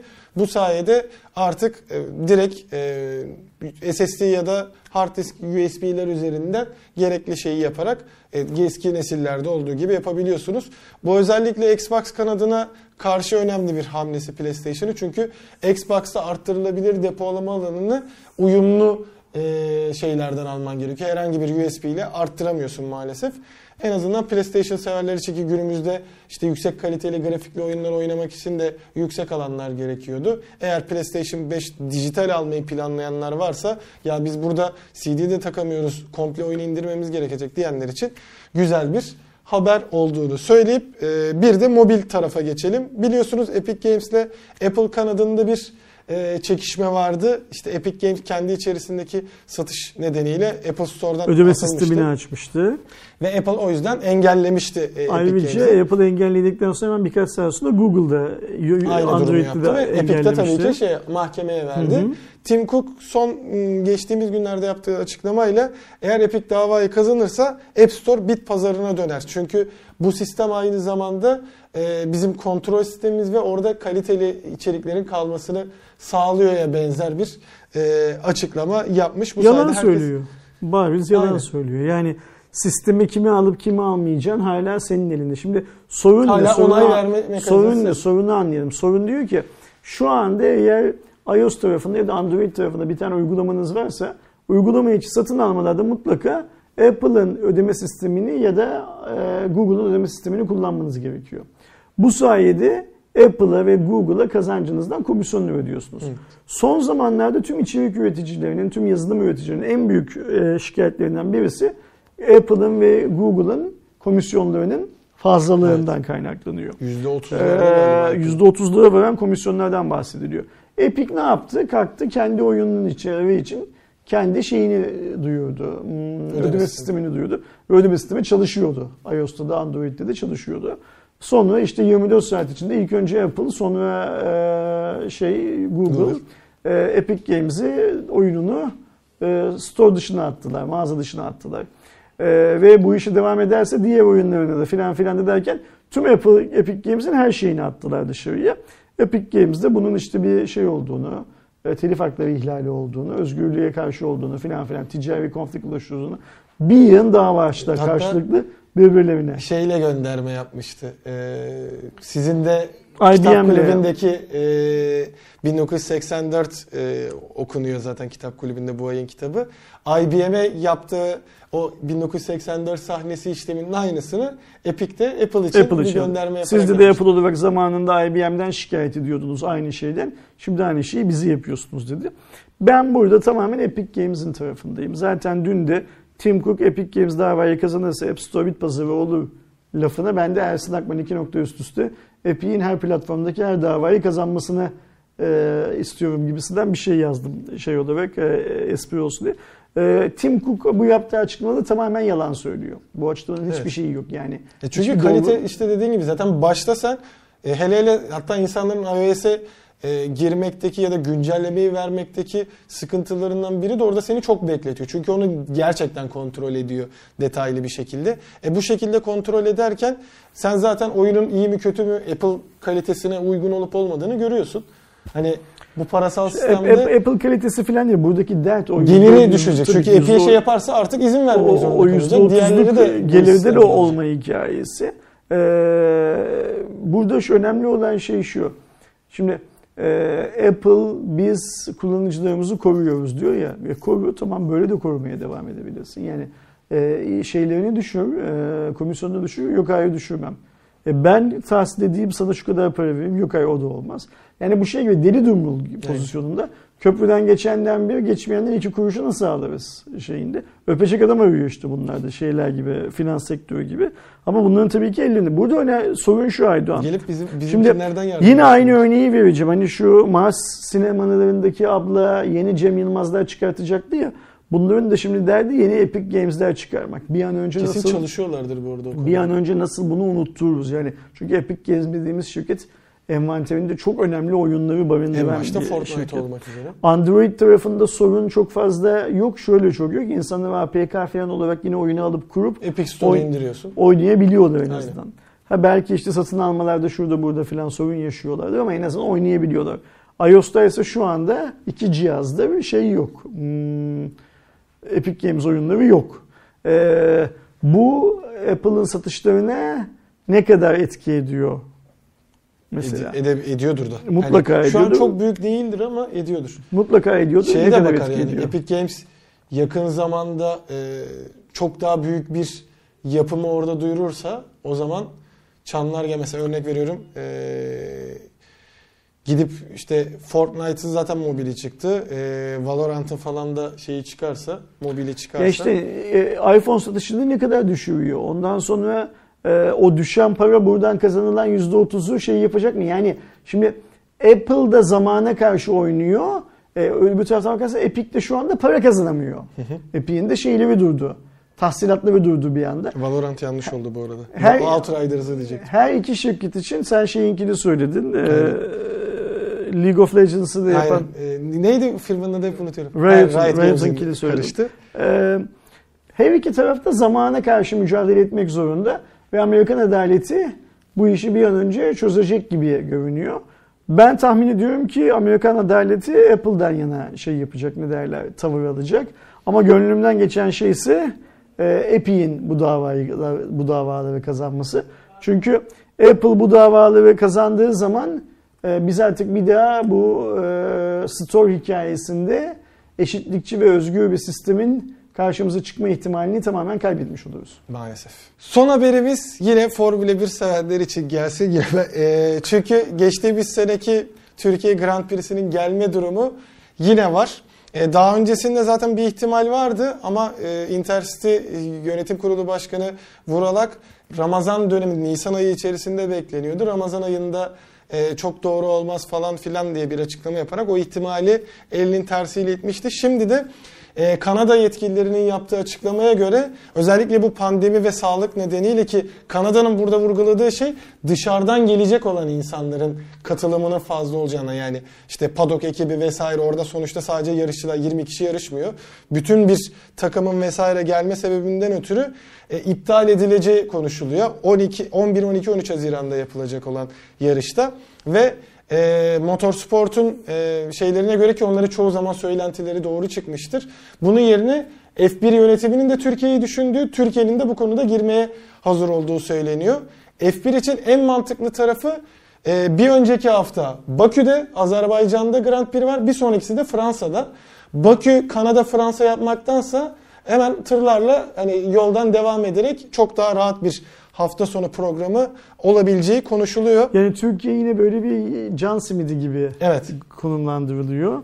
Ee, aslında ligin genel fikstürüne alınmamışken e, son çare olarak Yine böyle bir pandemi sürecinden destekte. Ha, tabii ki şey açısından rahat. Çünkü Türkiye niye giremiyor? Türkiye'nin normal sezona girebilmesi için hem bir yer bulması gerekiyor hem de e, fiyatlar o zaman çok yüksek oluyor. Geçen sene girebilmemizin sebeplerinden biri tabii ki hem orada e, Vural Bey'in hani devlet desteği falan olmadan o bütçeye yani taşın altına elini koyması ama koyabilecek miktarı düşürüyor. Çünkü F1'de daha fazla program yapmak istediği için bu sene zaten yarış sayısını arttırdı. Bir de böyle bir durumda girmesi de yine fiyatı düşük tutacaktır ama Kanada hatta yaklaşık 2500 kişiden falan bahsediyorlar. Hani o yüzden ya 2500 yabancı kişi ve bu insanlar e, dünyayı dolaşan insanlar yarışlar neticesinde e, derken bu yarışı iptal etmek isterken hani işin kötü tarafı da tamam gelinsin burada yapılsın. Hatta yine tahminimce Vural Bey de e, Türkiye'deki yetkili mercilere biz bunu yine belli bir kapasitede de olsa seyirciyle yapalım. Geçen sene yapamadık. Ben o kadar parayı verdim. Ben seyirciyle kazanabilecekken kazanamadım. Bu sene gireceksen bari ona izin verin gibi bir kesin bir çalışma yapacaktır. Yapılır mı Yani, yapılmaz mı e, göreceğiz. yapılır yapılmazı biliyoruz ama Türkiye F1 için yine bir e, emniyet e, sibobu gibi bir hal Geçen alıyor. seneki o yarışın da bambaşka olması da şeydi. Yani F1'in en çok konuşulan yarışıydı tartışmasız. Evet, Şimdi en çünkü azından son, sonuçta, oturdu. sonuçları yüzünden de en çok e, konuşulanıydı. Pist yüzünden Aynen. de en çok konuşulanıydı. E, geçen seneki formda olmasını sağlamaya çalışacaklardır büyük bir ihtimalle. Aynen. Seyircisiz filan bir şekilde. Ve işte şeydi e, Intercity'de e, su böyle işi uzata uzata son dakikaya kadar bırakıp en minimum fiyatı bu işi kapatmaya çalışacaktır. Ben bu işe olmuş gözüyle bakıyorum. Olur gözüyle Bana bakıyorum. da yani çünkü Harita üzerinde baktığın zaman senin de söylediğin gibi daha Bakü, mantıklı İstanbul, Fransa çok daha, daha mantıklı bir seçenek yok zaten e, şey anlamında. Ee, bir de işte Türkiye'nin e, Kanada gibi hastalığın yayılması bilmem ne filan gibi konularda bir endişesi de yok gördüğümüz kadarıyla. Yani sabah saat 7 ile akşam saat 7 arasında eğer tırlar gelirse sorun yok. Aynen. Tabii o, o, o kadar sürede yetişmeleri lazım. O zaman şey Formula 1 arabasıyla gelirler. Yani hani e, Şey olmasaydı hani normalde de zaten Türkiye saatine göre baktığımızda yarışlar erken oluyordu. Ama sonuçta şimdi bu hafta sonunda şey olacak. O zaman oradaki bütün ekiplere özel izin vermeleri lazım ki. Böyle şey böyle. On, onlar hani zaten hafta sonu bütün Türkiye Akşam sokak- 7'den sonra piste çıkıp şey yapmak ama tur Ha- atmak ha- yasak. ha- hafta sonu bütün Türkiye sokakta zaten. Kimsenin yasakla masakla ilgilendiği yok. O yüzden Aynen. takır takır ölüyor bu insanlar. Arkadaşlar Ramazan'ın ilk şeyini ne derler? e, Cuma raporunu Aynen. böylece 150. bitiriyoruz. Cuma raporu. Eğer böyle biraz durgun, biraz şey e, halsiz olarak göründüysek nedeni şeydir, Ha, be- belli. be- bellidir zaten. Konuşmak bazen şey yapabiliyor, zorlaşabiliyor. Önümüzdeki hafta yine bu stüdyoda yeni bir Cuma raporuyla arkadaşlarımızın karşısındayız değil mi? Kesinlikle. O zaman önümüzdeki hafta görüşünceye kadar kendinize iyi bakın millet. Ee, başta söylediğimiz şeyi tekrar söyleyelim. Maske, mesafe, hijyen ee, görüşebilmemiz için bunları sizin de yerine getirmeniz gerekiyor. Sizin de dikkat etmeniz gerekiyor. Dikkat etmeyen arkadaşlarınızı da uyarmanız gerekiyor. Önümüzdeki hafta eksiksiz buluşalım diye söylüyorum bunu. Lütfen kendinize dikkat edin, eksilmeyelim. Hoşçakalın, görüşürüz. Hoşçakalın.